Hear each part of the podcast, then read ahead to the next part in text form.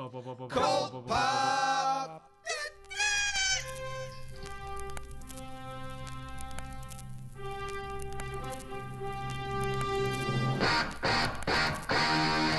Oh, I got a live one here.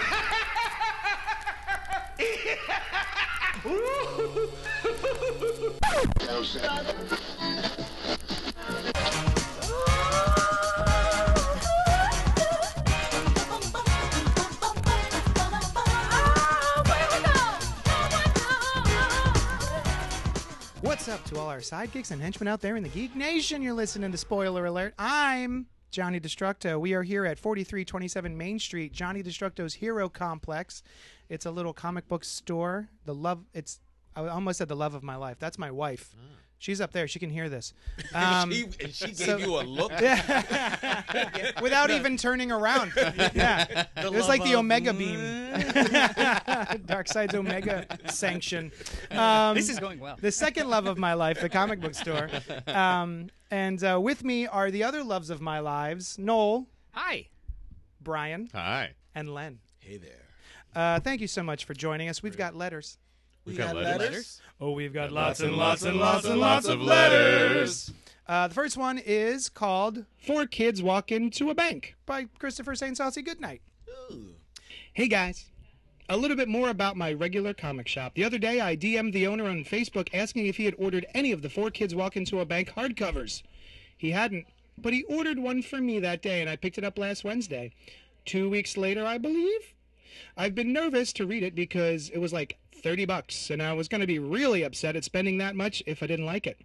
I finally tore the plastic off and checked it out this morning before work. Hysterical! Of course, it turns out I could have gotten the individual issues online for about the same price, and I still might.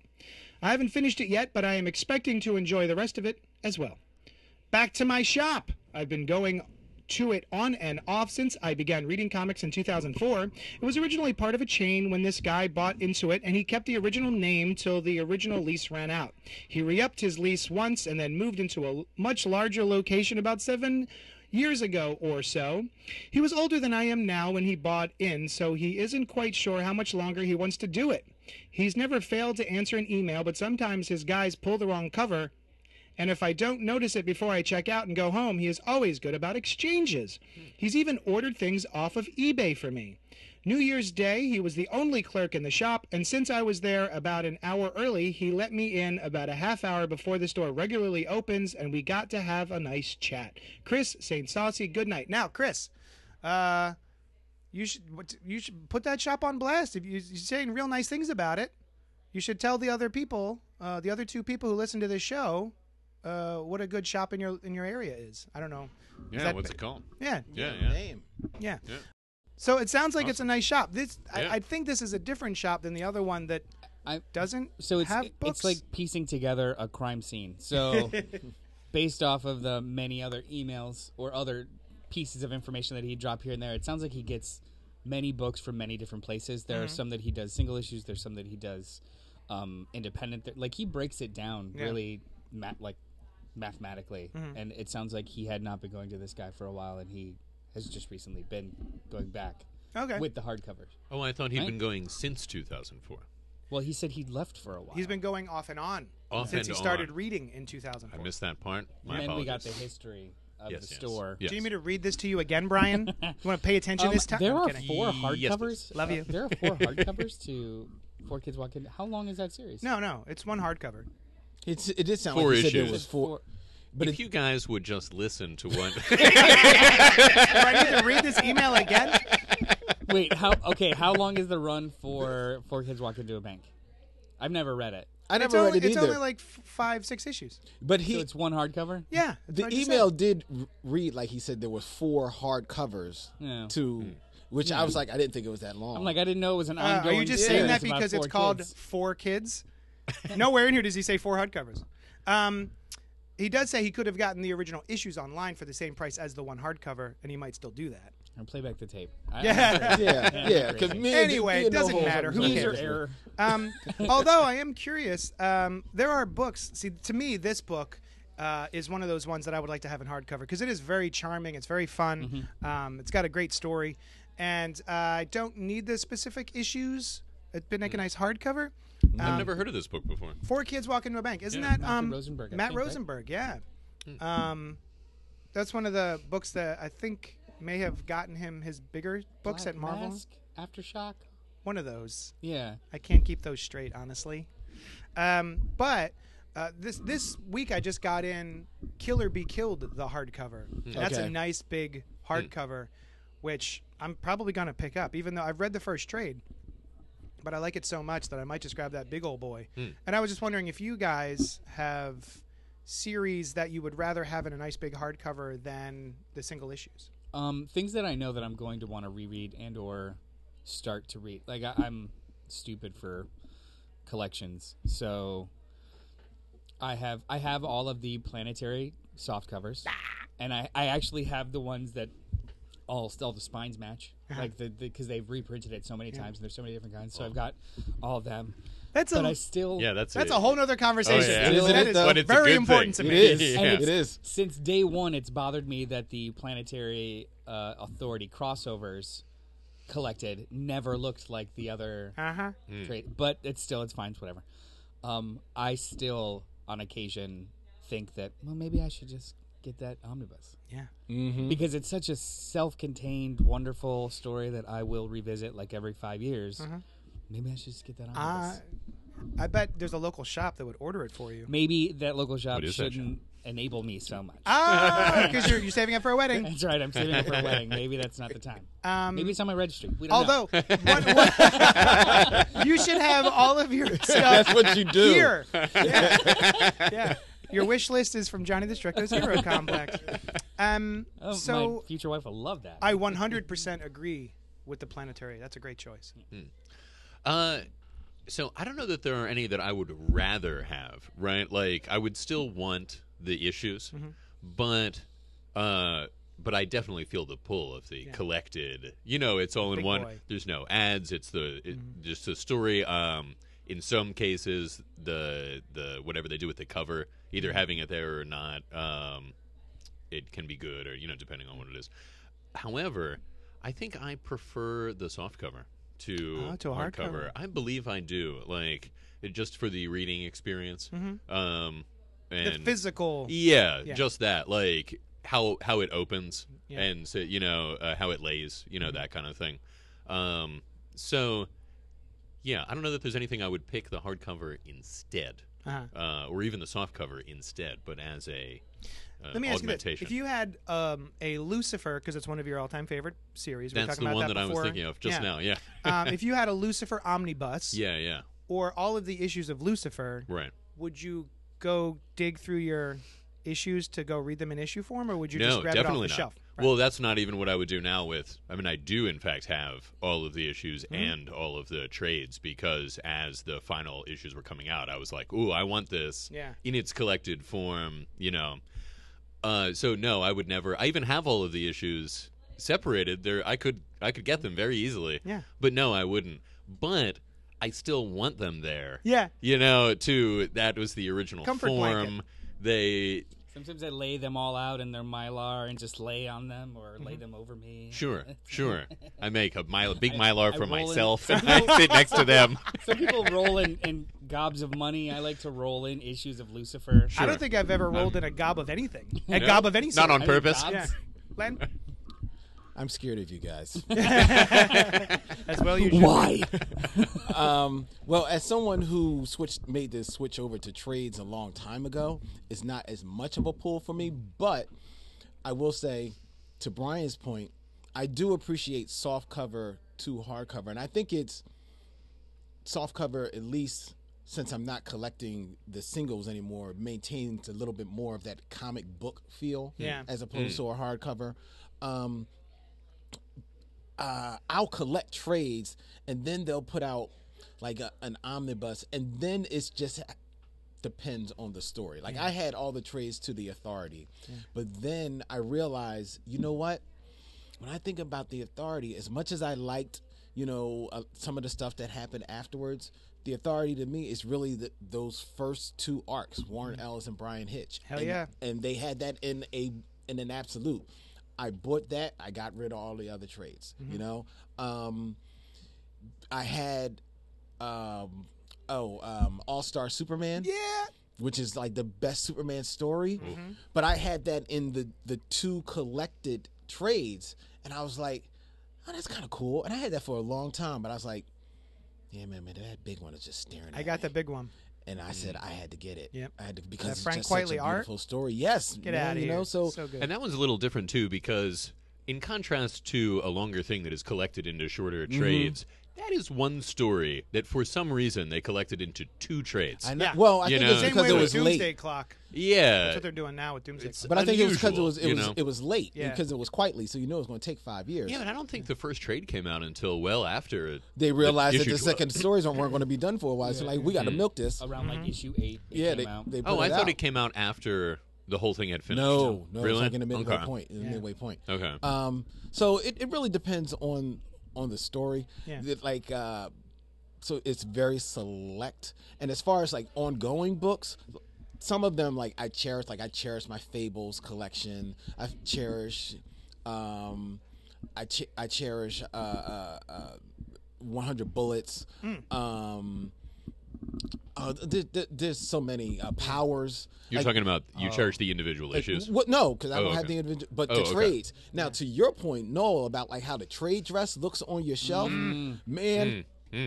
Powers is a perfect issue because Powers started in Image, and I had the first two trades, and they were had individual looks. Then, uh, Bendis goes to Marvel, To Get the icon Johns. yeah, to get the icon, so they get a totally different look.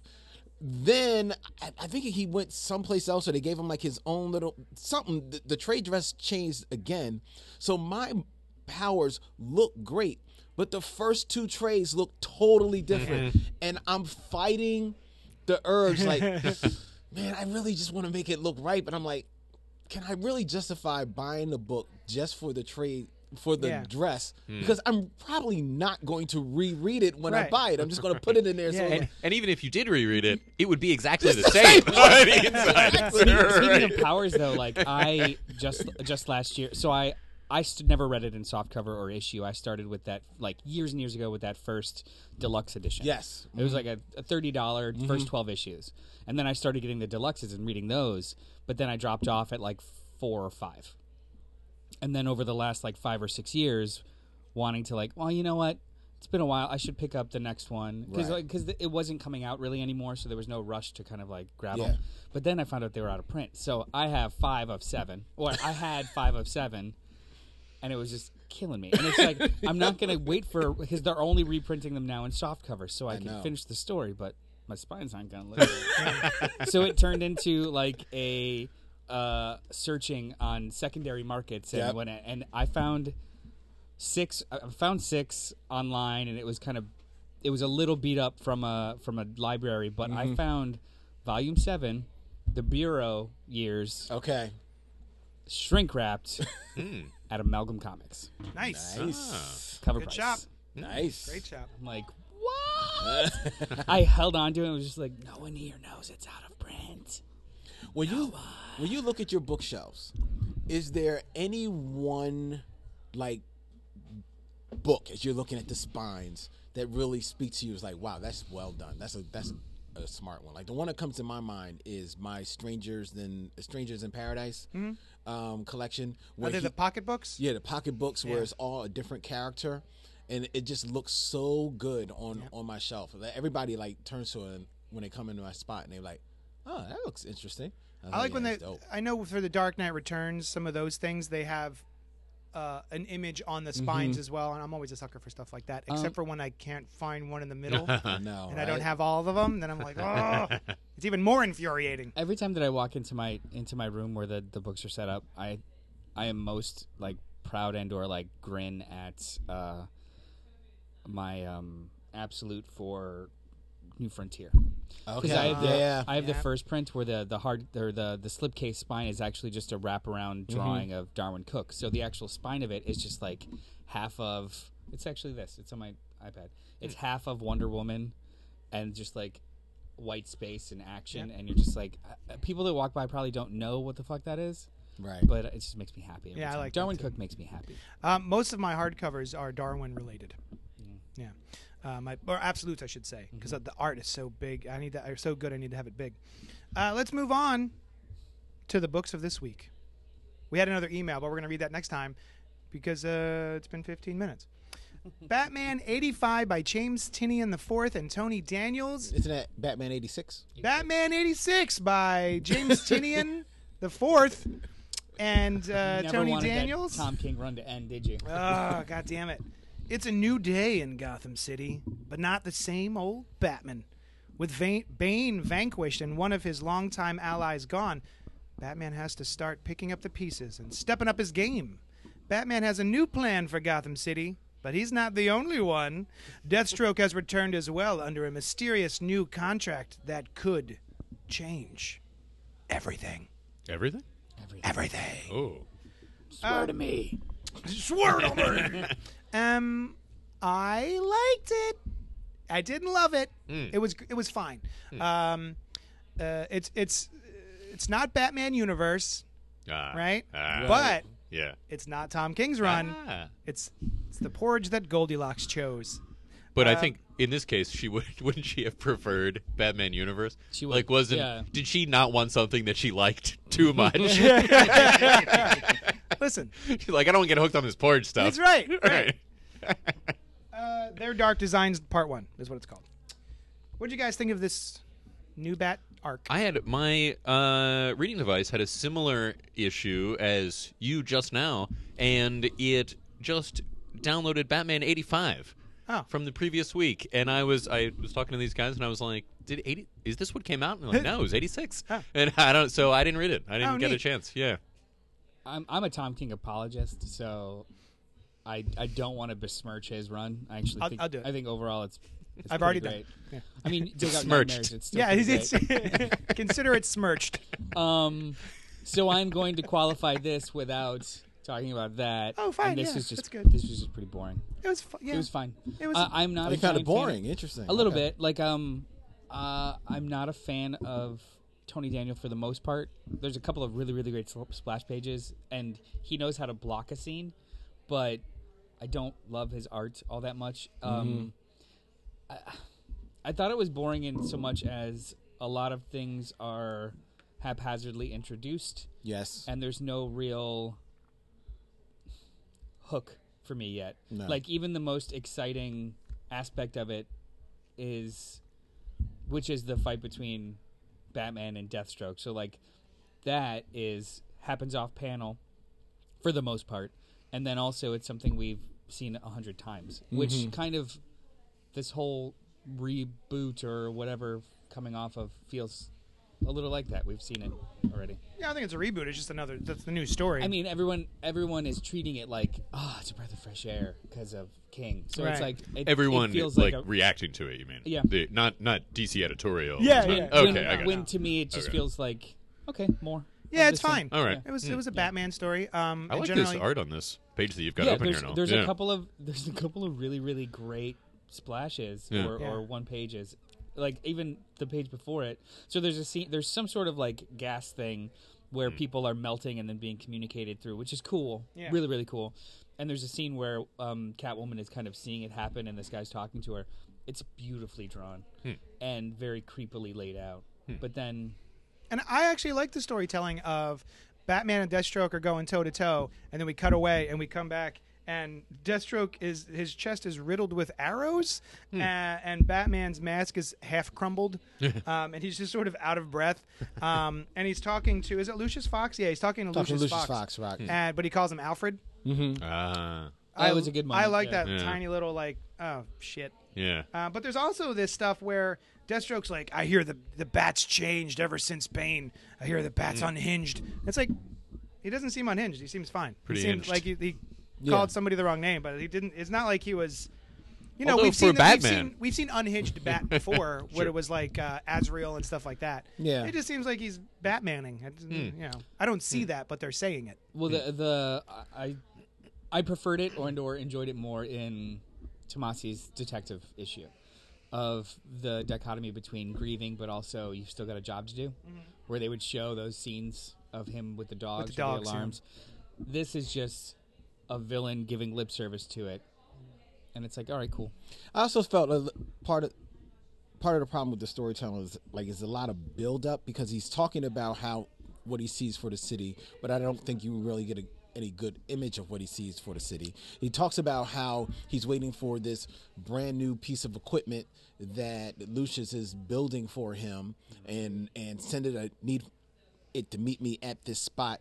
Yet you're waiting for like you're waiting for the splash page that is the reveal of this great big piece of equipment and when you see it it's very much in shadow and it's going away from you so you don't really get the all moment of it um I felt the same way. yeah so there's no payoff to that i i too like Tony, we talked about it before we started recording. Tony Daniels is good enough of an artist that you understand why he keeps getting jobs, but then in his art, there's always something that makes you say, "Yeah, but why?" Yeah. And in this one, there's a more than a couple of, of scenes of that. Um, speaking about that opening splash page, it's well done. It's it's it's it's atmospheric and everything like that.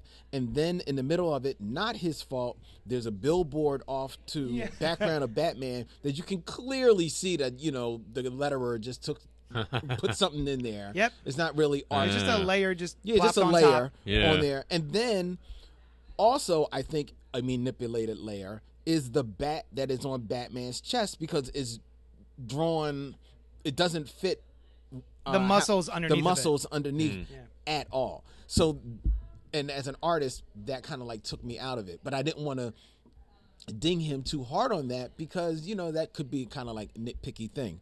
Uh, but then you come to the page that that Noel has up, where you're introduced to, I believe we're told, is Selina Kyle at a dress. This is him. This looks like they all look like Capullo faces here now too. They do. I mean, I definitely. So, not having read it, I just saw that page open like a couple of minutes ago, and my first thought was, "Oh, it's Catwoman."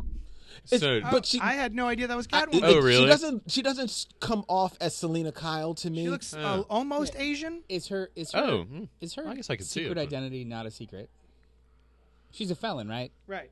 So, but she's outwardly doing work for and dating may Bruce she Wayne. has she gotten like a pardon or something, nobody's- or Well, I something don't know. If, happened I don't know that, how many people You know, No. know that she She's is Catwoman. Okay. But the thing is, like, keep track. her. First of all, I think her face is.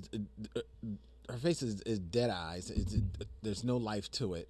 Um, I think her stance is very problematic in, in, in ways of depicting depicting a woman. Um, and then, if you think you have a problem with that, when he finally does show her in Catwoman as Catwoman in a slightly redesigned costume as well, again you've got a problematic stance.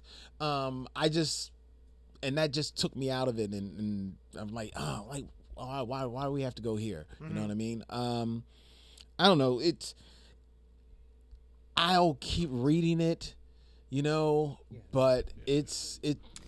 I, I'm thinking I don't about these problematic stances you're talking about, and while I usually agree with you, there's something about Catwoman as a character, Hmm. and maybe it's just because in my head she's always Michelle Pfeiffer, and the the performance that Michelle Pfeiffer gave Mm-hmm. that character was always sexualized. She was always kind of feeling herself.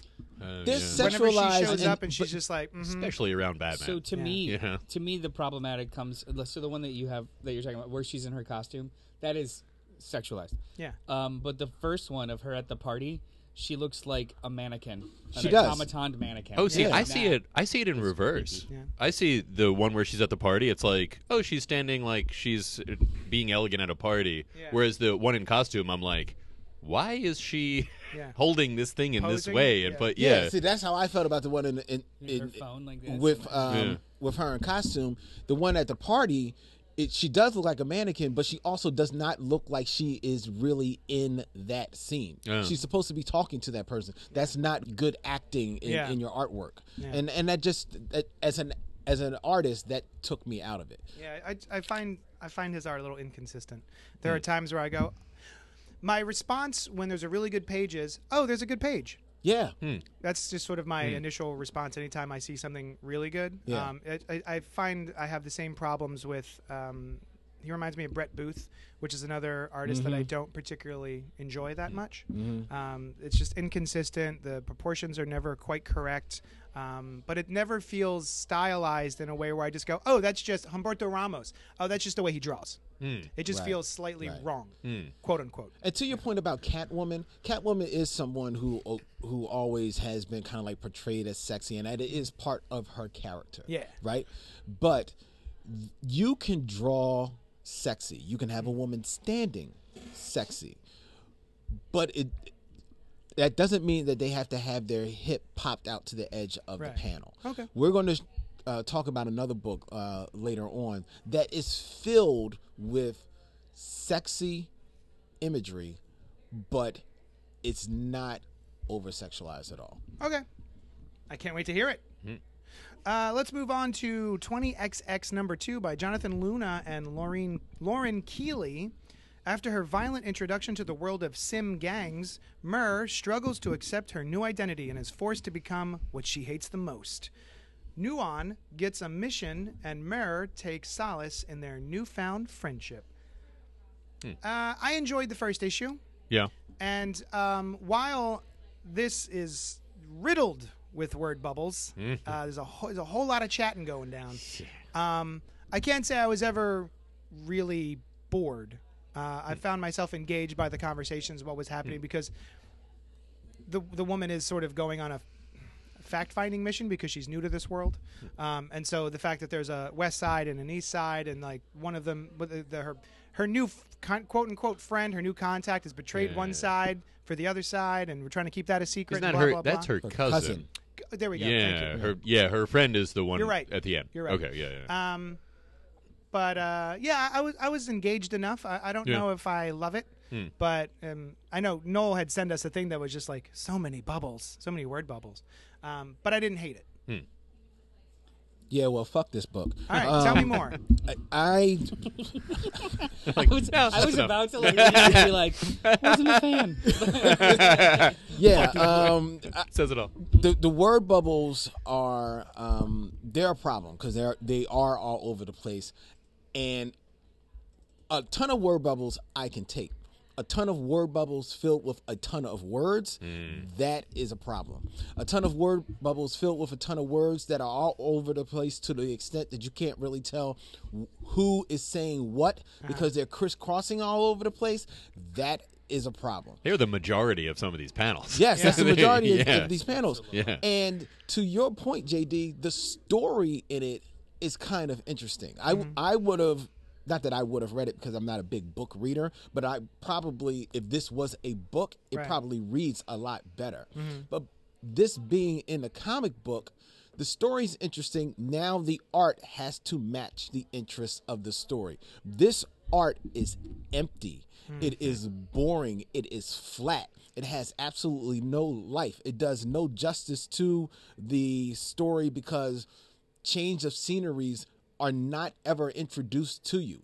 You never have a sense of place. There is literally a jump from one set of people talking somewhere to another set of people talking someplace else uh, in the span of one page. But because there's no type of caption, there's no type of um, at least establishing shot no of sense of where place of where we of these, yeah. are. Yeah, that's a good observation. And because the backgrounds look damn near the same, yeah. you think you're just in the same joint. so um, it the, ar- and and the most egregious part about it is this is not while it is image and you know kind of technically uh, uh, an independent. This is Jonathan Luna. This is a guy who has been Yeah. in comics for years. He's done work for the big two.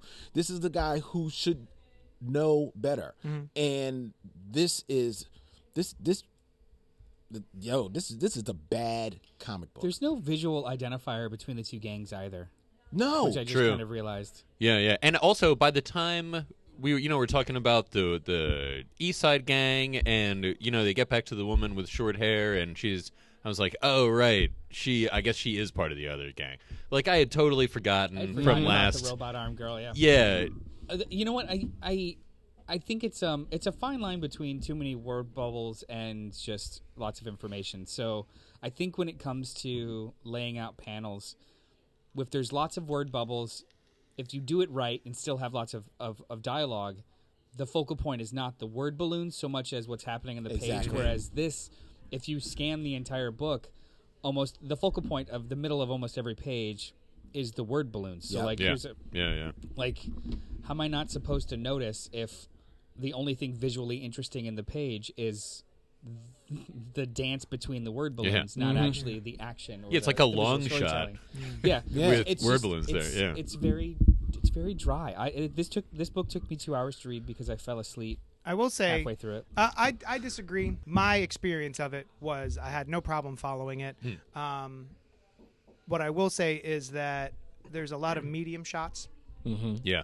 Yeah. That's yeah. boring Yeah. visually. Yeah. Um, if you're if you're going to be doing this type of artwork, at least zoom in and out a lot and, Hmm. and give us some different interesting angles at the very least. and and, and facial expressions. Yeah, Yeah. yeah. Uh, Well, yeah. Everyone's sort of just kind of mumbling along their lines. There's not a lot of facial acting going on. Yeah. Um, but to be fair, they're really just having conversations. No, That is true. At no point is anyone like really yelling or screaming or crying or anything. They're You- just sort of like talking. Yeah, but put this book in, in Kevin Maguire's hand, and Yeah. you'd understand. That's true. Yeah. Hmm. The inflection of what's happening in the bubbles. Uh, Also, I the think the black and thing I- white oh. is not, you know, like is Yeah. not helping. The colors would help. Colors all. would help a lot. Colors would help a lot, especially the kinds of colors that I have seen in other Luna Brothers books. That this is not one of, but you know, when I see this sort of art style, you know, it's like, oh, that'll be that kind from the covers and all that kind of thing. So it's just this shock when you open it up and it looks like this instead of what's on the cover. Real quickly, I just did like math in my head. We were introduced to seven new characters in this issue, hmm. and maybe two names, hmm. and no hmm. like real follow through as to, to factions or like I would love. I, the, the first page of this just kind of gives you a really quick primer of the kinds of STS mm-hmm. manipulations. Give me like names of people or rank or Yeah. understanding. Like this, this is a book that would have benefited from some sort of Hickman esque, like in the middle of mm-hmm. this is the makeup of the gangs. Yeah. This is the, the territory that Yeah, they control. yeah. These Yeah. are this is Yeah. the edict. Little- Yeah. anything that gives me a foothold into this world other than heads talking in medium shot. Yeah, and because this is a, it's a very Hickman wheelhouse sort of dystopian kind of thing, and it, yeah, yeah, and it, similarly, Hickman has a lot of words, but uh, they're I'm more interested in them a lot of times. Um, I am also not that intrigued by the world that they have built. You know, like I don't know, the just it's uh it's a world where people get sick and there's superpowers, and then also there's these gangs, and there's you know maybe it's just because I don't know enough about the world that he is constructing to be interested in it, but uh you know it ha- it hasn't grabbed me. Yeah. Um, But you know why you're yeah. not interested in the world is because the world itself in word reads fairly interesting, but the Mm-hmm. could art does not sell yeah, it. doesn't look cool. This Right. Page, Yeah, I'm- it does not. I think I'm on page 17 of the digital reader. The word balloons are essentially pushing the characters Yeah. out of the Yes. yeah, Yes. yeah. They're getting further and further away. 'Cause of all- Hold on, is back happening? up, back up. Stop, stop talking this so back much. up. I'm being jumped out of reality. Really, I need to take a screenshot and put That's this on great. Facebook just so people can understand. Like, it's not, it's not like, hey, you don't like to read, it's comics. You know, like, what do you expect, or or what words scare you? Like, no, it's actually like getting in the Yeah. way of the story, Yeah, the that's way that funny. this thing is laid out. No. You and know what also, prose inter- is not comics. Like those are different art forms, and when you're reading a prose novel, it's completely different. Yeah. Um. In fact, I rarely find myself thinking in the middle of reading something, "Show don't tell," like in those words. But there's this one time where, at this point, it's been pages and pages of of her of people talking, you know, and and the main character, uh, whose name I don't recall, is Maria. Mer. She's saying something. Yeah. Oh, right, right. right. Um, she's saying something to, I believe, her cousin, and she's just kind of telling him how she feels about what is happening, rather than just like one sentence. Uh, I think like the final sentence could have been the only sentence, and then in some other way show what's up. And by the time when we got to the announcer of this sport.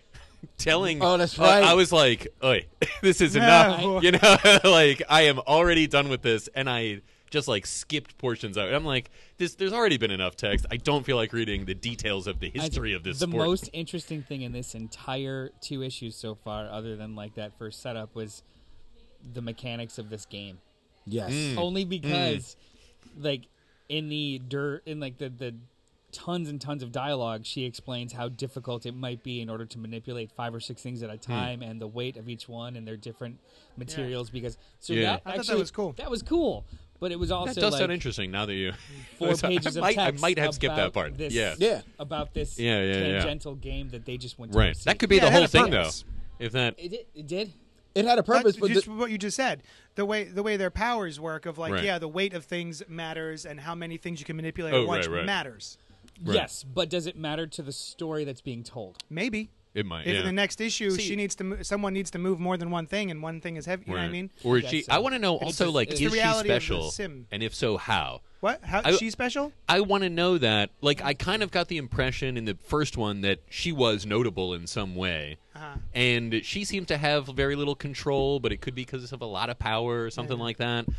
And maybe I'd like to hear more about like what the deal with the powers is. Would intrigue me more. You know, actually, I say I want to know these things. I'm not that interested. Oh my God. You know what I I mean? it back. but you, that's what could get me interested. Yeah. Yeah. I've Uh, never read a book that had, I swear, at least ten bubbles that are only just three Ellipses. dots. Yes. Yeah, that's literally what I was about to say. Was these ellipses? That was the thing. The only thing I found egregious was like, Yeah. All right, stop it with the ellipses. Yeah. We're, we get it. Because that can be done with a panel, like Yeah. the art, uh, just like a single panel of somebody Thank looking at Yep. something or something Yeah. like that. You know, Just a static panel of yeah, yeah, taking a breath Yeah, yeah, or yeah. Yeah. So Lauren Keely needs to find a better artist. Not Luna. Hmm. I mean, his name sells books, doesn't it? No. That- It does. It does though. I mean, Wow. it sells more than uh, Lauren Keely's books sell. Um, Let's get the numbers. star number one. I was shocked. Yeah, I was shocked by star number one by Telly Compson with art by by. Kelly Thompson. Telecom. You Did did, I say say the Kelly thing from Thompson? before the show. I was like, did I hear right? A Yeah. spoonerism. I'm sorry, Kelly Thompson with art by Javier Pina and Filipe Andrade. I wonder if there's Um, a Telly Compton out there listening to this show. Uh, Like, this- Telly, like, is a name. This issue was called "Dearth of a Braggin." Uh, Born of the Reality Wonderful. Stone, the breakout character from Captain Marvel flies solo. Ambitious reporter Ripley Ryan rocked New York City when she became the hero star, Don't you mean adored Ripley by Ryan? everyone. But in truth, she was Dr. Minerva's attempt at a Kree human super soldier. Desperate for the strength to control her own destiny, she tried to kill Captain Marvel and failed. Ripley was left defeated and powerless in the raft, or so she thought. The Reality Stone has found her, and now no prison can hold her. You thought you knew what the Infinity Stones were capable of? Think again. So, the very first sentence that I just read was Born of the Reality Stone, the breakout character from Captain Marvel flies solo. Uh, I did not experience any breakout. Um, I went back and I read Captain Marvel because I enjoy her as a character, and I found the first one was a bit heavy-handed. The first story of this arc was very heavy-handed, uh, or the series, and then the second one was a part of War of the Realms, which was unnecessary. was- right? Right. Didn't didn't really matter. Uh, and then this one where. Um, someone turns Captain, you know, the people against Captain Marvel. They discover she's part Kree, and now she's, you know, alien and xenophobia, and it was dealing with that sort of thing. And then Star shows up, a new superhero, and I was like, oh, I'm curious about this, blah blah blah. If you want to start Captain Marvel, that's where you start. The the series that introduces Star, I think, is a good jumping on point. And then I went and finished that series, and I went, oh, okay, well, that was interesting. She's getting her own series, though. I, don't, I, I don't know. I wasn't sure about it. And then I sat down and I read this, and I loved it. I thought this was really strong. Uh, it had some interesting co-stars that I was surprised to see, and um, it's dealing with this character who started off pretending to be a hero, and then very clearly wanted to murder everybody, and then um, now she's trying to find her way, having gained one of these Infinity Stones. What did you guys think of it? Uh, I have a question. What was her motivation before?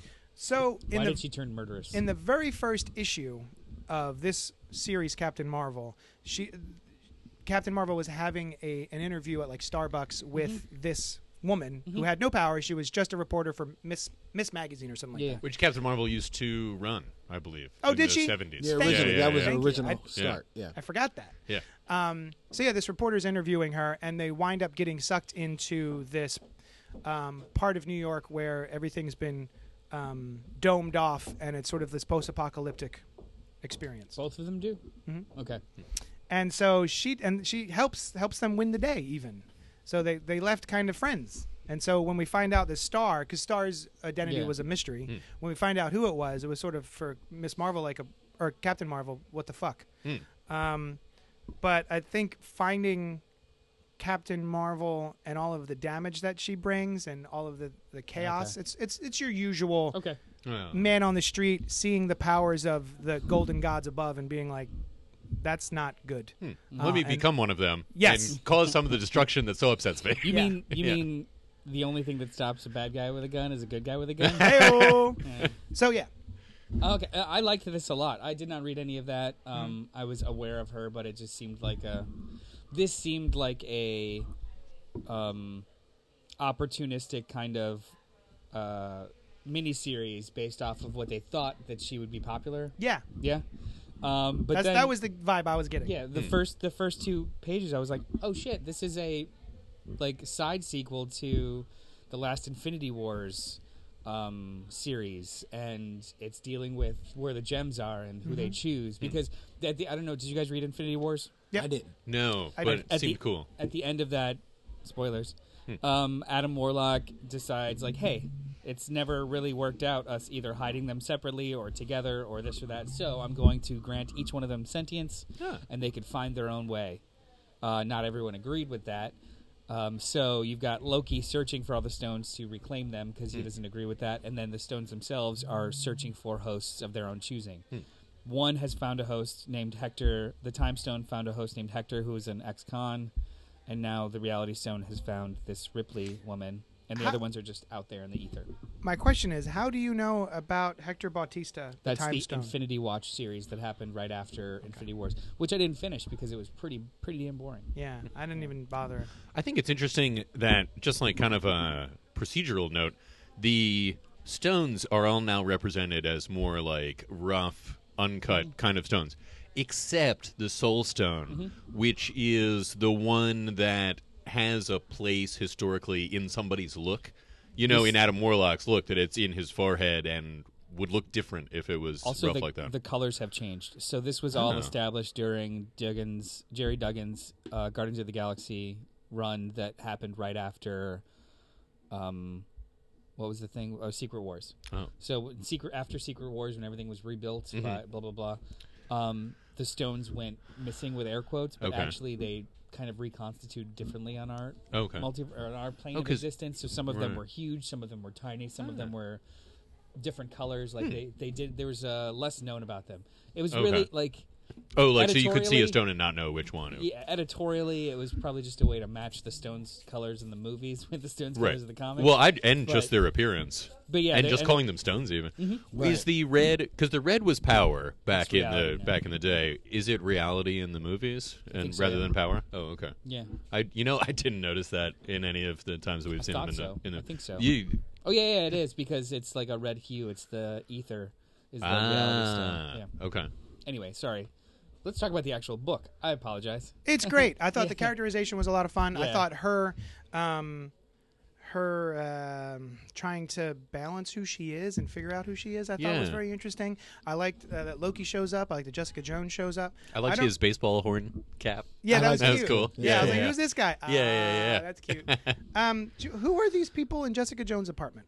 Are they in Jessica Jones' apartment? No, that's the Scarlet that's her Witch. office I think. I thought the Scar- I thought that was supposed to be the Scarlet Witch walking into, like I guess like home or or This- or no, this is Jessica. no. no, that's Scarlet Witch. That's Jessica. Oh my God! that's It's just Witch. a bad transition. Wait, it's a why- ba- it's a bad why- transition. Why is Scarlet Witch got black hair?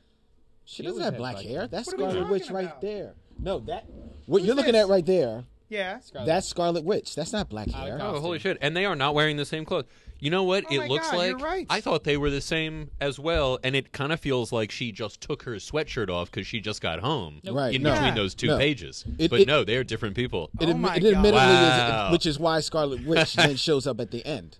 She was watching. I thought that had was the no first. idea that was Scarlet Witch. And the idea is that the person, I think the person, I think that's Pietro. I think that's, That makes sense. and that would be Crystal. And I'm not sure who the big guy is. Oh, Chris, I always thought she was cool. Oh yeah, that's so I Uh, thought that was a shadow. That's the black of her hair. You know what? Yeah. They'll tell me later. Also, This because wasn't she's a deal like, breaker for me. Oh, oh, no, not at all. But she says, "I found an Infinity Stone," and then the next page is, "I need your help. I know who you are." You know, it sounds like I found one. I It's like- her. I like what Yeah. they're doing with. Um, so That the- was what- so confusing. What It's- this it's a bad transition. What Whoa. this Ripley Ryan is going through is not dissimilar from somebody like Eddie Brock. Mm-hmm. You know, like not Yeah. a great person, Hmm. given lots of power. They did terrible things with it. Mm-hmm. They're not really on a road to redemption so much as don't. It's a little bit more complicated. And Yes. her trying to figure out how to use the stone, not uh, frankly not possessing the imagination to make any of it stick. Yeah, yeah, I think that's really really interesting. Yep. Yeah. Got to be Um, very specific with y- what yeah. you tell it to do. Yeah. Yeah, it was. This was this was fun. I would I would totally continue reading this. Yeah, I- I'm I definitely, like and it's a miniseries, so Perfect. Oh yeah. I think it's only five issues. Uh, I like the line that Loki delivers. Uh, you know, like you chained me to a rock. Of course not. It's just a concrete slab. Yeah. Yeah. I love it. I love. Loki's great. yeah, I, yeah. I, I will like I said, Akatu, there are some bad transitions there. Like uh, speaking about Loki, there's a scene where he's trying to pull the gem out of her. Yeah.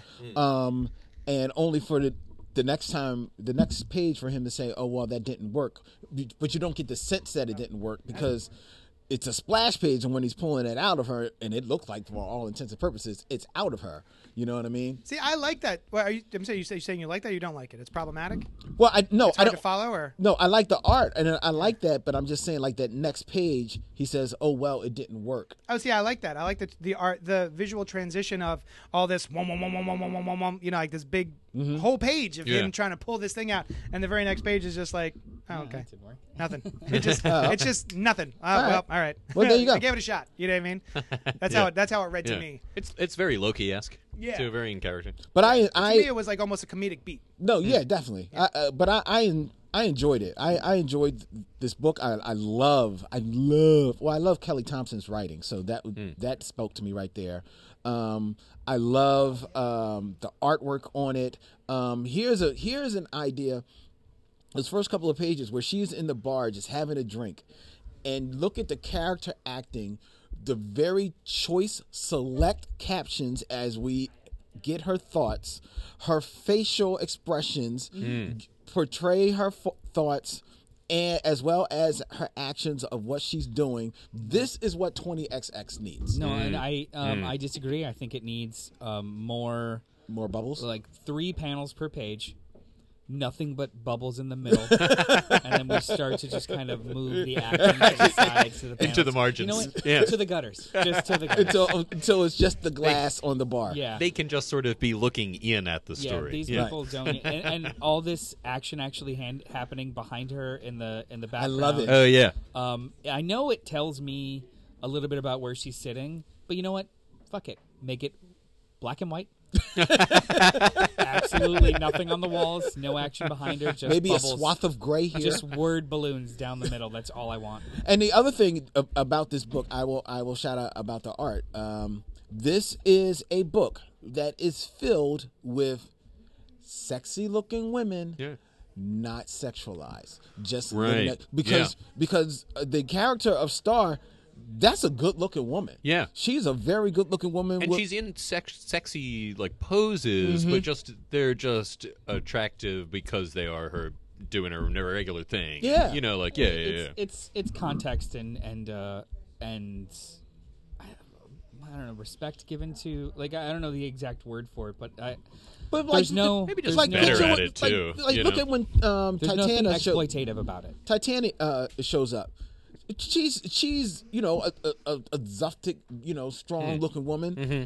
but she's not standing there with her hips all popped out, you know, or Right, anything like right. that. She's just standing there, and you feel her strength, but you also feel you know Ah. how beautiful of a woman she is. This is the way it up. should be. Nice. Yeah, I agree. That's good. Good point. Hmm. Um. Oh. It's time for Thunder round.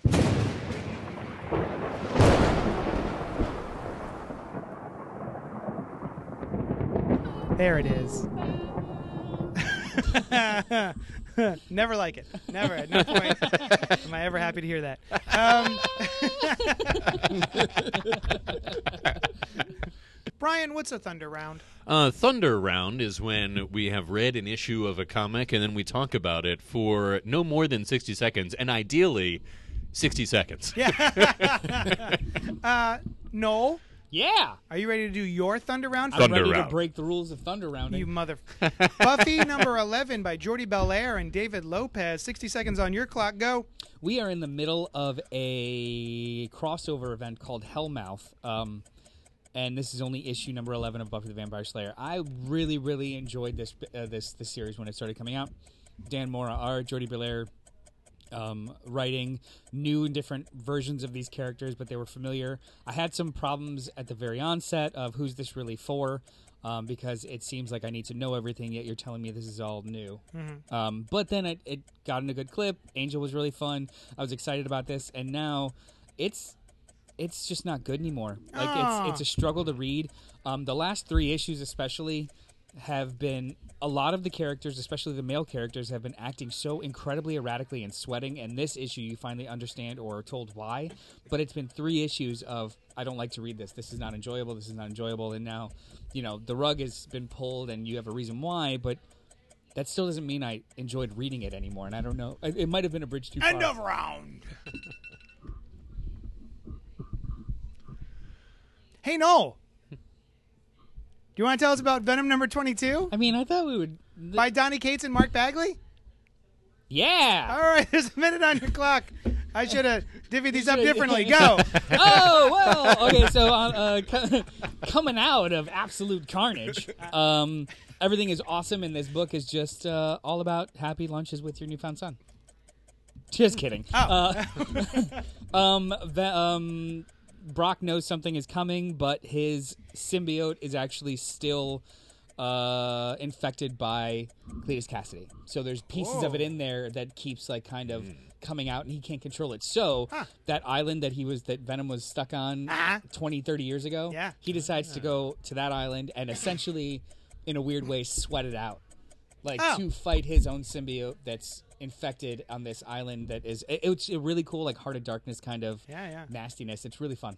Uh, you got 13 seconds left. I am excited to read that because it is a reference to something that happened 20 years ago. Yeah. Uh, Yeah. But it's one of my favorite Venom stories of all time, so I'm very curious to check It's cool. that out. Also, like somebody loses uh, an appendage in this End of round. issue. It's good. It's always good. Hey, Len. Hey, JD. Do you are you ready to talk about Miles Morales: The End by Saladin Ahmed and Damian Scott? I don't think I have a choice. One minute go. What? okay, so this book continues Marvel's um, ongoing trend of having stories set in the far-flung st- future to show you the final story of some of their characters. Miles Morales is on deck, and this is the final Mi- Miles Morales story. He's an older, rather pudgier Spider Man who has saved Brooklyn from some apocalyptic end that is come upon the world or New York. We're not sure. It touches on what happened to some of the people in his life and some of the heroes as he is saving Brooklyn from some virus that has like destroyed the world and people want to get into this dome protected Brooklyn. I do not care about this book. It it the art is very erratic. It's stylistic but overly stylistic. It's a piece of nothing and I don't understand why it's a number 1 if it is the end and the story ends at the end. It should just be its one piece. End of round. Oh, the Marvel ends are not all set in the same end continuity. are No, they? they're it's not. just like whatever could happen. No, Yeah, no. yeah. But some of them are like like you know like four part stories. Right, and, right. And this one is just is literally just this one story. Oh, that's weird. Empty. This was so, so empty. empty. Yeah, I didn't get all There's the a villain that I don't even know. I don't care about. He's a new guy. Yeah. The art, yeah, I, I had trouble with the art. Damian Scott, I've always had trouble with his artwork. Um, there's so much going on, and he's so loose with it that it's hard to Hmm. gloam what's happening or gleam what's happening. yeah, Um, the storytelling is not good. The art itself, he's not a bad artist. I just don't think he's a good comic book artist. Right. Brian, yeah.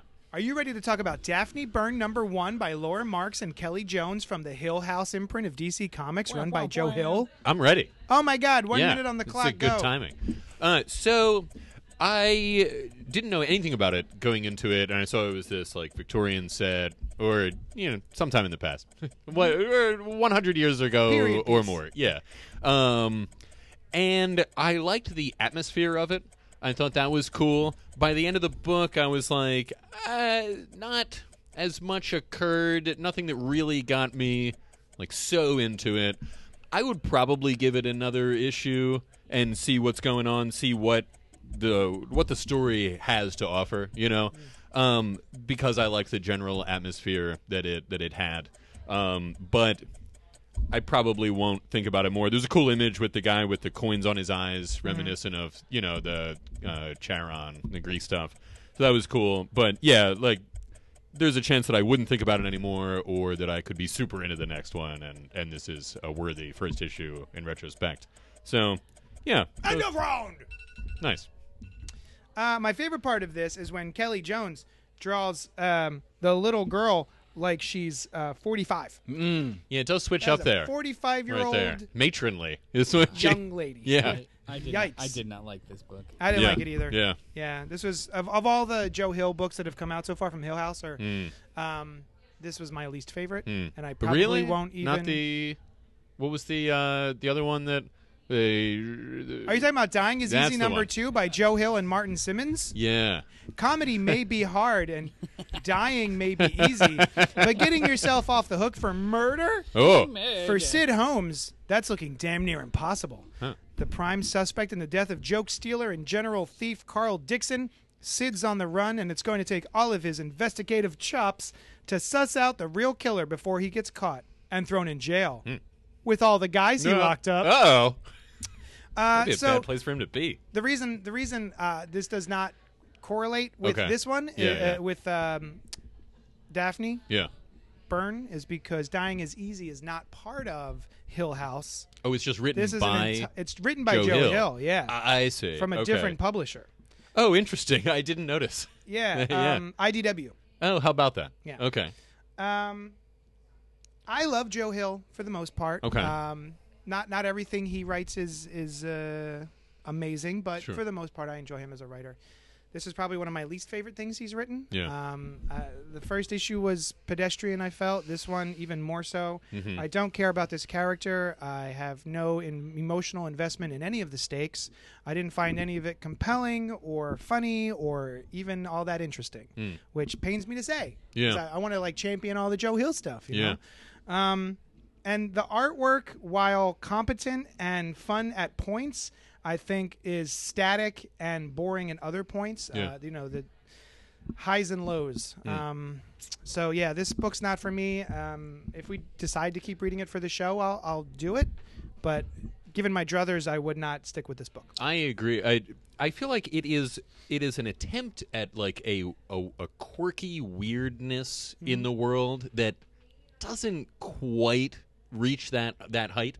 You know, it doesn't quite grab me as this like different type of world that it's like a you know it, it's all realistic but um uh, just some kind of like altered altered realism Mm-hmm. kind of thing and there was one thing that really stuck out that re- uh, bugged me about the writing the one character says wouldn't of I, right? I noticed that. Yeah. Right. I wouldn't have. and he is speaking so there's no reason there's no reason that if he is the kind of person that would write that that he would he's not it's not written in his world he's saying it it's the same sound unless he is really putting a distinct you know like uh space it's wouldn't have it's not you know it's wouldn't have Yeah, not I wait- noticed it. and i just heard about that for the first time a few years ago and i was kind of like why would you you know why would you write wouldn't of Yeah. ever and then I, I guess i can see it because it sounds like that Yeah. even when you parse it out it's like that those words Mm-hmm. When you say it work quickly they together, don't make wouldn't sense have. I wouldn't have done that. right Yeah. so i can see where the misunderstanding comes from Yeah. it's just to write it down here um I, I didn't care for it you yeah, know it- I would understand if it was one of those writers like Chris Claremont who tries to write the dialect. Yeah. Um, you know what I mean? The way the way people speak. It see, but the way you is it? speak it, it sounds exactly the same. It Mm. only shows up as a difference if it's written. Wouldn't have. Yeah. I guess you can say it differently, maybe, but I don't know. It stuck Um, stuck out. The thing that uh, occurred to me, I'm sorry, Noel. The thing that occurred to me while I was reading this was this feels like one of those things where uh, I watch a movie, hmm and if the actor wasn't charming enough, Mm. um, that it would fall flat. Mm-hmm. And this feels like if this was like a Netflix show, Mm-hmm. and there was a really charming, interesting guy to watch playing this For part, sure. I- Definitely. it, would elevate Yeah. it a bit. Yeah. But reading it, I, I don't like him, and he, I find him boring. Yeah. Sorry, I, no, go I, ahead. I love this. Oh yeah. Tell us why. I thought this was fantastic. Um, I just I, the art is well, actually, I do like the art. It's it's kind of a hodgepodge of Alex Maleev, Howard Chaykin, and Bill Sienkiewicz. Yep. It's just in a blender, so it's it's a very specific style. Um, I do like this main character. I think that he's smart but an asshole. So his his likability is in question because he's not likable, but he's smart. So I enjoy watching him kind of walk through these things. I also kind of appreciate this characterization of him that is uh, no fucks given, however self preserving. So he doesn't care about himself. He doesn't care about his uh, sh- shoes on his feet. He doesn't care about like really surviving so much as being right and being vindicated, which I really really appreciate as a driving point for the protagonist. Like he doesn't have so much as a pride in himself or his or his uh, uh the outcome of what's going to happen to him so much as don't smear my name Right. uh, and I was right which I like as a motivation especially for something like this Well, it's interesting. I mean, it's new. It's interesting. You and don't I see also it very often. yeah I also like that in this issue it's the second issue and we know the killers Mm-hmm. meaning that like they're not going to drag this out this is going to be a bigger story and I'm just kind of down with it I, I did enjoy this I, Nice. I, Yeah. I'll, I'll tell you, you know, in, in direct um, response to something we said earlier, where we found everything was medium shots and a little boring. As much as I don't enjoy a lot of the artwork in here, it's it's stylistic and it's engaging. Yes. Um, Yes. It is. It's a little rough for my tastes. Yeah. Um, but I think I feel similar to you. I, w- I would read it. You know, if we read it for this, and and there's definitely stuff that I can find to like about how it's done. Yeah. Yeah, I liked I liked it for the most part. I think there's some of the dialogue I felt was maybe a little forced, like the whole uh, conversation between the two cops in the be- beginning. That that felt like a little like like warmed over Quentin Tarantino to Ah, me. yeah. But um, for the most part, like you said, uh, no, no, I kind of do like the character. He he kind of he grew, on me. Um, the his intelligence, I like it comes across in his dialogue as you're you're watching him engage with like his his um his buddy and engage with the guy at the pawn shop there were times that the the the killers they actually exuded some level of intelligence in their conversation and, and in their references that i felt were a little bit refreshing as well um so it feels like it's like um, a Joe Hill script that he was like, all right, well, I'll do it as a comic book. But I'm in for the most part. And the art is. It's engaging. It, it's not for me for Yeah. the most part, Yeah. but it, it, it's enough that I'm like, all right, in, in my head I've cast Sid Holmes as um, Christopher Meloni I was thinking Elias Koteas. Same guy. Either of those people. are. Those are the same you know person. Christopher Meloni. well one's funnier than the other one yeah, I, I'm Meloni's thinking funnier Who's the, who's the one who's uh, happy?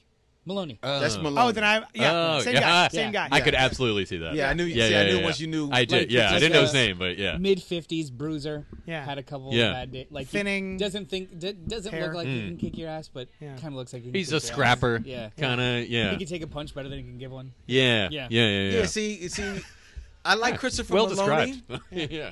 I like Christopher Meloni, but I would say, especially considering the whole stand-up comic Uh-huh. point of view, Mm. Norm Macdonald. Only because What? Norm Oh, that would be an only because Norm interesting choice. is one. You know, he's a stand-up comic. Yeah. He's bigger than you think he is. He's actually a nice-sized guy. Um, so he could probably take a punch and I'm maybe thinking deliver one. Norm Macdonald 20 years ago I bu- see. I no, Okay, I mean, I guess yeah. because he's he's he is He's a little, bit little bit older. Little Although frail he right was now. just in the Orville. I mean, he does a voice all the time, but there was one episode where you see him in person. Uh, it's good. The Orville Um, is surprisingly yeah. good. Oh, no, I watched the whole first season Yeah, and yeah, after yeah. the second I just Um, but yeah, Norm Macdonald would be an interesting like against type because you think of him as a Yeah. comedian, but he can be rough. And I've always been a huge fan of like back in the day of Oh, his yeah. stuff. You know, Uh, Um, and I think yeah. we're going to spend the rest of the show just casting Cool. uh, every one of these Yeah. books. I disagree. The Clock Number One by Matt Hawkins and Colleen Doran Stalk, starring Duke from GI Joe. with what? Just wait. Oh. Uh, within three weeks, hundreds of millions of healthy people worldwide contract various forms of aggressive cancer, and the proliferation, seemingly a viral outbreak, stumps the best scientific minds available. But after a leading cancer researcher loses his wife and watches his nine year old daughter begin to succumb to the same illness, he must race against the clock Ooh. to end a global conspiracy that could propel the world straight to WWIII. Huh. World War Three, Huh. or worse. Um, what did you guys think of this, Leonard? Well, first of all, it was it was kind of like cool to see Colleen Doran's name on a comic book again. Where do we know her from? Well, wow, I know her from a, a long time ago. She used to draw the Legion of Superheroes. Really? Yeah, she's Yeah. a big time DC artist from back in the day. and and but I think she got her start in the early days of the Indies, didn't she?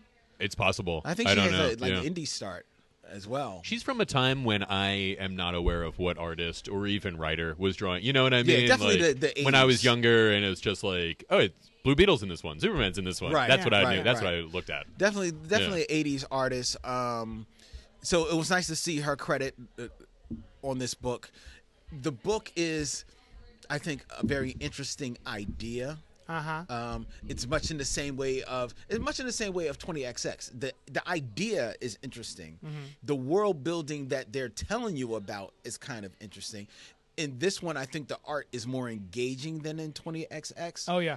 uh, far more so, um, and more happens, and it's it more easier to follow. So I'm interested. But I I'm had not to take sold. it. I had to switch to switch gears because this is just straight up drama. yeah, There's no for seemingly no supernatural, no fantasy. this is just an HBO show. um, which if cast well could be interesting. I thought that this was fine. Um, but it's not what I go to my comic books for generally. There was Yeah, nothing in here yeah. that really made me think, ah, yes, here is why it is a comic book. Here is why it is drawn instead of just a story. Um, do you know what I mean? no, Absolutely. Yeah, I think I think overall, I'm I'm in the same kind of camp with you guys. I think overall, it's a net positive. right. Like all like measuring all the pros and cons. This is interesting enough for it to be like, yeah, it was yeah, right. But I had some very specific cons that just kept taking me out of it, and it was interesting enough to kind of keep going. The first one being, it reads like the pilot of a TV show where they're Yes. trying to squeeze so much in, and you have no grasp of how long is pass, how much time is mm-hmm. passing. No. like it starts with they arrive at the camp, and then all of a sudden they've been there. Like the next page, they've been there for a while, and then the next page, they're done, they're leaving. Like it, it's mm-hmm. there's and there's no there's no captions really. There's no there's no mm. time and place or atmosphere that or you know structure set up or, or timeline set up, and then all of a sudden, a person's dead. Yeah. And then that person is revealed later on, to be, or it's not really revealed. It's just they don't ever tell you that this is hmm. this main character's wife, and then I forget that these two people, the way that they're drawn, the they don't look like mother, like father and son. Yeah. They look like they're maybe five years apart in age. Mm-hmm. Those Like two just characters coworkers. are father and son. Yes. The guy in the yellow So- and red shirt. So Duke from GI Joe here yeah. Is this guy's father. Oh, those two guys. Yeah. Well, they also don't look like that, but they look that's- slightly more than the two I thought you were talking about. No, th- this is father and son. okay. Yes. Even though yeah, he they look looks, like buds, not Yeah. he's like 35 and he's like maybe 40, 36. 46 yeah. but that's just it like there's a disconnection in the art and because the, the story at least in the first half happens so quick or like rolls through so quickly there's um, an inability to really grab a footing so you can just enjoy the story Yeah. Now there were two two scenes in here that I did grab me and I responded to. uh, one is I know when which one are you're going to. when we where they're at the funeral, Mm-hmm. uh, and then of course I did have to do a little bit gymnastics mentally to figure out whose funeral and who's related to who, and oh that's father and son, and then I guess that's hi the younger guy's wife, I- I guess. Um, but the little girl says, "Well, at least mommy won't be lonely, daddy," and uh, there's, there's a whole splash page of all Uh. of the other people in the cemetery having their funerals processions. That is one of the most haunting images. I've ever seen It's in a comic. I know. is horrible. It's but a it's a it's a super weaponized cancer. Yeah. or at least that's what we're learning. Yeah. So like I did, I even I was interested enough to keep reading the back matter too, um, Nice. about the research that this writer did regarding if it's possible to weaponize cancer, if so, how to do it, and where in the story he kind of cut corners, but still stayed kind of in the realm of real physical science. Th- It was, it was you're right. It's an HBO show. I was wrong. There are three. The other, okay, so the second one Hmm. was when someone bumps into him and purposely drops him a note that says your wife was murdered, Mm-hmm. even though she supposedly died of this weaponized cancer. Um, which does that mean? Because It seems like they were all cancer, murdered. yeah, they right. all Your wife was murdered in a different way. Yeah, and then at the very very end, the the, the sort of the very last uh, three panels is basically this world clock counting the population of of uh, the Ah. Earth and how there are way too many people on it. And then the kid notices that the numbers are dropping significantly. And he goes, "Well, how come it's counting backwards?" So I thought that was kind of an interesting way to end your first issue. In the So back, like there's uh, good stuff Battlestar in here. Galactica, the opening episode of that. With it- Yeah, yeah, which is a In- great scene there. In the back Yeah. matter, the writer does mention that um, essentially he says, please bear with me because what this book really is isn't really hit till like issue three. Yeah, Um, so I, I think that's kind of interesting. I'd, like on one hand, I really, really hate it when when people do that. Like, just wait, you know, it gets good in the fifth episode. Oh, yeah. Uh, but yeah. this is interesting enough to maybe at least stick around for that like full reveal of of the scope of this. Yeah. nice. But you are you are right. This does read like a proof of concept of a pilot. Yeah. Marvel's X number one by Jim Krueger, Alex Ross, and Well-Bee. That's W E L L dash B E E is the artist. Um, David has a problem. He lives in a world of monsters that would love to devour him. He's the last boy on Earth, the last human being on Earth. And these creatures that see him only as prey, they're his former neighbors. He has one hope to get to New York, to get to where Captain America and the rest of the heroes are. Alex Ross and Jim Krueger combine their abilities with artist Well-Bee to tell a very uncanny prequel to the legendary Earth X trilogy. So, yeah, I didn't even realize what this was at first. Hmm. I thought it was just a sequel to Marvel's, Hmm, not a prequel to the Earth X. Oh, But I, I think- didn't even think of of them those? as. You know, that didn't occur to me until you just Said it? mentioned your misunderstanding of Yeah. it, or maybe not misunderstanding, but you know your how you came to know what the book was about. Yeah. But yeah, it definitely could be. I mean, Marvel's is just a retelling of Marvel continuity, Yeah. and the Earth X trilogy is a version of the future of Marvel continuity, Yeah. Mm-hmm. and the trade dress is similar. So. It's a really cool way to look at it, JD. Yeah, yeah, thanks. that's awesome. Yeah. yeah. Um, I like this main character. Um, am, am, he's Spectrumy, right? He could be. It's what I was very possible. Yeah, yeah. I didn't read him that way, but No? I guess he could be. There's the thing that his grandmother says about you're able to hide within yourself, and the way that he is kind of Oh, it's your super behaving in the beginning. It's not necessarily, but He feels younger than he's drawn, yeah, I could see that. Yeah, Okay. like he's got which made me think. a different. Yeah, Um, Oh, I, but I read it as just like a naive naivete. Yeah, Okay. me too. that's Yeah. possible. Yeah, But I just thought it was I interesting could that- be wrong. Oh no, he's interesting. I liked it that I was like, oh, okay, Yeah. so we got a different kind of protagonist here. I like this. yeah. Yeah. Um, what do you think about the book overall? It was fine. Yeah. Uh, I'm not a big fan of Marvels, and I'm Uh. even less of a fan of Earth X Oh, trilogy. I see. I think Earth X was was good, but I really I fell off of Paradise X and all the other X Universe X. Universe X. Um, I, I found them a bit of a slog to get through. Mm-hmm. There's a there's a lot of info dumps in there, and there's a lot Yep. of dialogue. And also, I was never a big fan of was it John Paul Leon who was drawing it at the time? Uh, Doug first Braithwaite. Oh, Braithwaite. And, Yeah. there well, we go. Le- Leon did. Um, Oh, did he do Earth X? he did Earth X. Okay, Yeah. yeah. I'm not a huge fan of. So this is a more of that for me. Okay, Um, but that, I mean, I'm curious enough to follow it. okay. I'll, I'll see how it goes. But as far as like, I know everyone loved Earth X and everyone loved Marvels, but every time I picked them up, I was just kind of like, I'm a little bored. oh, okay. I didn't love even, any of them. I- Yeah. I, Oh, all right. I, Oh, I I, absolutely tried to read Yeah. like um, Earth X, and it was just one big info dump every single comic, and Yep. it was like very little was happening, and the art I actually didn't mind, but the info dump of it, I just didn't just didn't dig. This, it reads well. Yeah. It- you, you like the character. You're kind of like rooting for this this kid. Yeah. and Plus, I think like all that. of us are kind of like, oh man, how shitty would that be that everybody Yeah. gets superpowers and Yeah. and you don't? Because we all like comics. You know Yeah. what I mean? Like, so Oh. I think we all empathize with we that just kid. did a bit. We just did Yeah. a bit on our show, Black Tribbles, on Thursday because we were talking. We're talking about maybe developing uh, a comic book for us, for us, right? And we're like, what would a Black Tribbles comic book look like? And the biggest superhero fan of us is is Randy. Sure. you know, Yeah. uh, Arson, the voice of reason, Super Tribble, and I put it out there. Said, what would happen? Because Randy, every time he comes to our show, he brings his, his son, and he stays in the green room. Mm-hmm. And always happens, Randy's got to go out to the green room about twice a show, like just check on him. Mm-hmm. Sure. What happens if Randy runs out to the green room to check his son, and in that instant, Oh. Every Everyone- one of Oh. us gets superpowers? Oh, man. And he's just looking at the window like, Yeah, no! yeah. Oh, I've worried And- about that myself. And then he becomes he becomes the Uncle Dudley to the uh, Black Oh. Shazam Yeah, family. yeah. And all of a sudden he's like, "Yo, that's the book we got to do." Which you know, pretty funny. means Yeah. Randy will kill us. And so, no, I was digging it, but what I didn't like was this return to the Earth X Oh, okay. world. I mean, Earth X is like 20 years old. It was a surprising thing for them to choose to do. Yeah, I'm like Alex Ross, yo, do something Is else. it? Is it though? We Uh, we've been inundated you know, with it- it's not. references to You're right. older Yeah, stuff. you're right. We literally just talked about Venom, which is a throwback to It's a true. Spider-Man story it's true.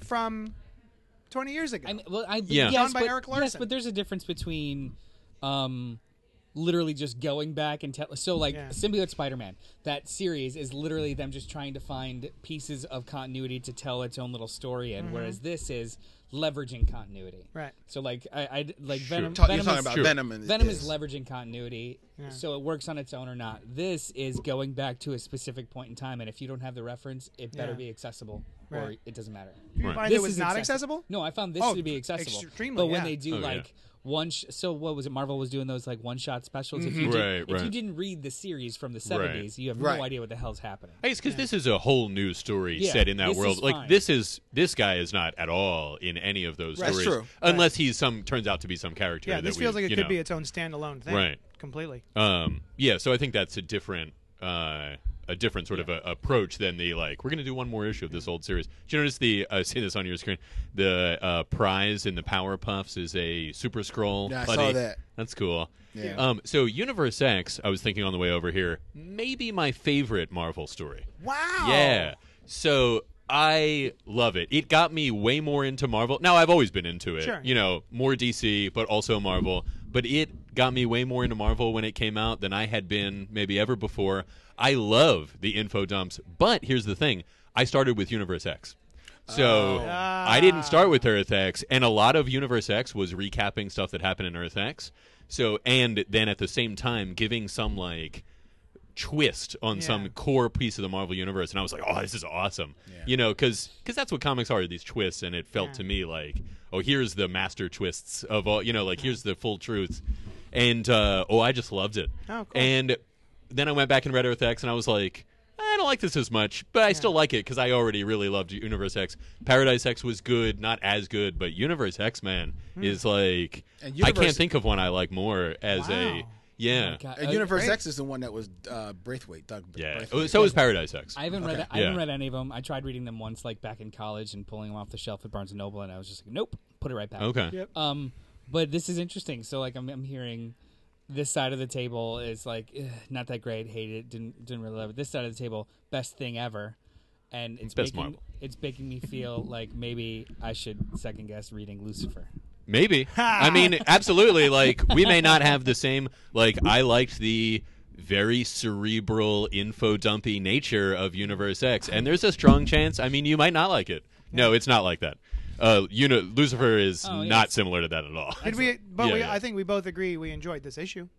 Oh, Yeah, for sure. totally, yeah. yeah, yeah, yeah. Um, and we may, you know, like I also like the Silmarillion, which reads like a history textbook. Oh, you boy. know, but because I think that world is cool, and that's what I liked about. I also really like the art in Universe X. I like the um, future style. I like the idea. Like everybody, the Inhumans release their powers, and here's the beginning of this.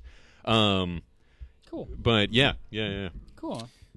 Dollhouse Family Number Three by M.R. Carey and Peter Gross. Childhood ends, children grow up, and young Alice is now a mother herself, raising her daughter alone in 1990s London. But the dollhouse has never forgotten the promise that she made.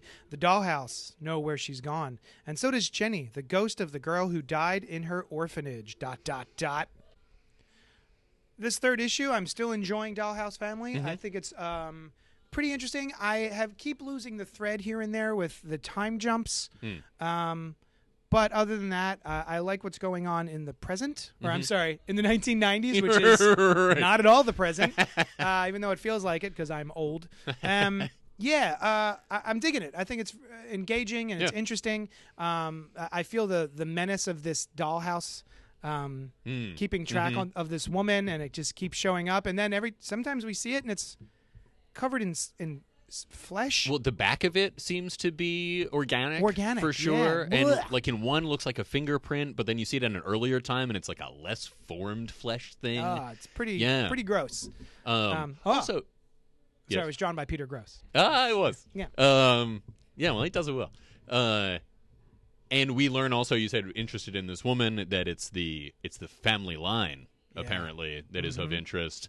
Um, oh, speaking of organic, did you get a in that cave when in this issue when the guy goes back into the cave where he went in issue number one? Yeah, yeah. Did you get a like vaginal sort of a little bit. Yeah, Yeah. which I thought was was of interest. Um, you know, because that's definitely uh, part of the kind of things that goes down in that cave. Yeah. is uh, this carnal uh, sort of thing. Um, so I don't know if that was on purpose or not, but I bet it was. Oh yeah, I think it's Yeah, yeah, yeah. Uh, you don't you don't draw the top of a cave to look like that Right. without it. it at yeah, least most sort caves of don't look like. yeah. Where Anatomy. this where this Yeah. uh, alluring demon woman is. Um, also, I did not expect it to do a second time or a time jump. Mm-hmm. Um, so I I read second issue and third issue this morning, both uh, together. So I forget which one it happened in, but I thought I thought the girl from the first issue was going to be the protagonist as a girl. Yeah. And so for her to grow up and then now have a daughter also Mm-hmm. uh, was interesting, and not something I expected. And it's- it sort of has a little bit of a Stephen King vibe where she is now being haunted by the little girl who used to pick on her in the orphanage, Oh right. who wound up making the deal with the dollhouse. And so she climbs She out. didn't make a deal. I don't. Oh.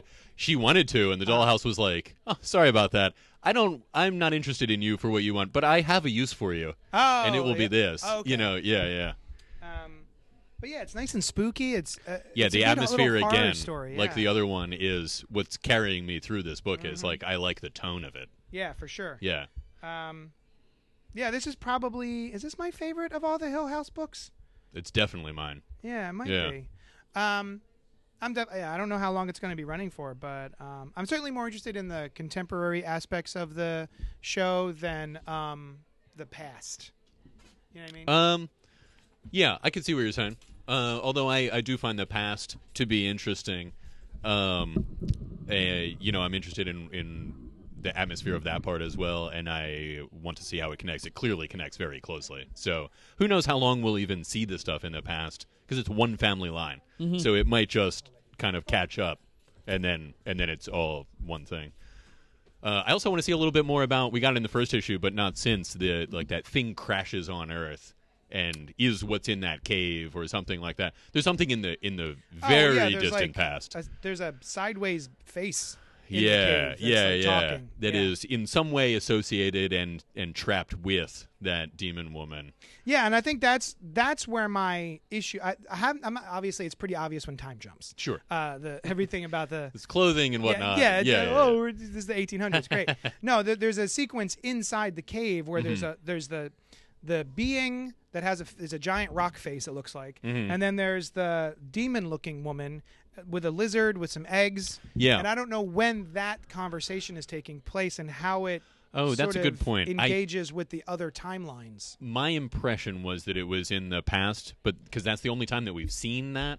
But that might not be so. Yeah. Yeah, I don't know. Because they seem to be in there all this Right. time. Right. The cave itself is like, um, oh, what's the name? Uh, Brigadoon, right? Oh, so and it just appears sort of- every so often. It appears every Yeah, so yeah, often, yeah. or appears only to certain people. Oh. So was um, Brigadoon only to certain people? No, no, I'm just Oh, saying. okay, I got you. Yeah, yeah, yeah. It's ethereal and it sort of shifts. Right, right, right, right. Um, but yeah, yeah, I think this is great. Huh. Also, did you catch the guy, the adult man in the dollhouse, is the son of the of the main character who went I into the cave? Did not get that. Yeah, they have the same mm, unusual name. I assume they're the same person. Interesting. Yeah, Okay. yeah, yeah, yeah. Um. Oh, and then I. Oh, the, actually, you know what? I take it back. Some of the the past stuff is pretty interesting Mm-hmm. because that this older gentleman went into this cave, carnal relations with this woman, Mm-hmm. demon supposedly, and then has a child. Uh, his, the mother dies in childbirth, and he blames the child for his wife Yeah, dying. yeah. Uh, and doesn't even want to be anywhere near the kid. Yeah. Like even tells the the nanny like, "Don't keep him away from me. Yeah. I don't,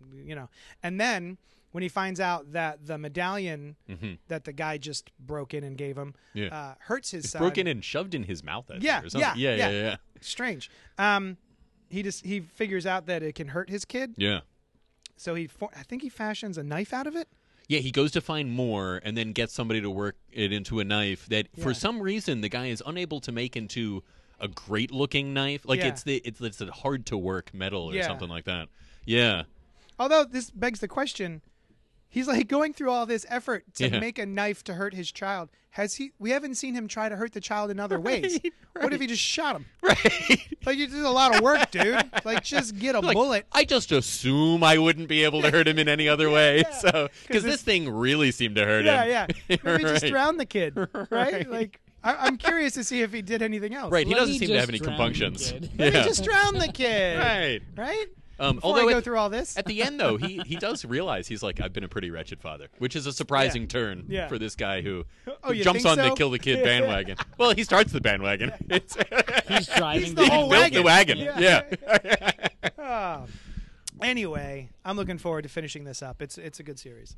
Um, we're gonna skip the X marks the X spot segment of the show because X marks the X spot corner skip time. yeah, um, it's an hour and a half. Yeah. Let's get the fuck out of here. All right. Thank you so much for joining us. If you want to help the show out, you can go to patreon.com slash Johnny Destructo. You can email us at cultpopgo at gmail.com. You can go to cultpopgo.com and leave us a voicemail, etc., etc. Noel, where can they find you? Uh, you can just find me on social media at Mr. Bartocci, M A- M R B A R T O C C I, on Twitter or just the Facebook page for Cult Pop. I'm on Yeah. there. Yeah. Also, I started a, a Facebook group Yes. called Comics Are for Everyone Except Jerks. I think uh, I was tired of going on uh, line to like talk about a book I like, and every single time there's always some dickbag who's just like hates things to hate things, and spe- spe- specifically, I'm talking about Captain Marvel. I wanted to post about the Captain Marvel stuff, but literally anytime the words Captain Marvel appear anywhere on the internet, all the sad boys show up to like get mad at Brie Larson. it's like, can I just talk about a comic, please? So, if you want to join that, you can go to that. Even- unless you're a jerk. Unless you're a jerk. Oh well. In which we'll case, s- please don't. We'll suss you. out. Yeah. yeah. Brian? Uh, I am at brianliebdesign.com, B R I A N L I E B, uh, as in boy, design.com. Don't put as in boy in the, the web Yeah, address. that's not part of That your name. Not As in boy. Brian Yeah. as in boy. Thank you so much for joining us, and we will talk at you later. Bye.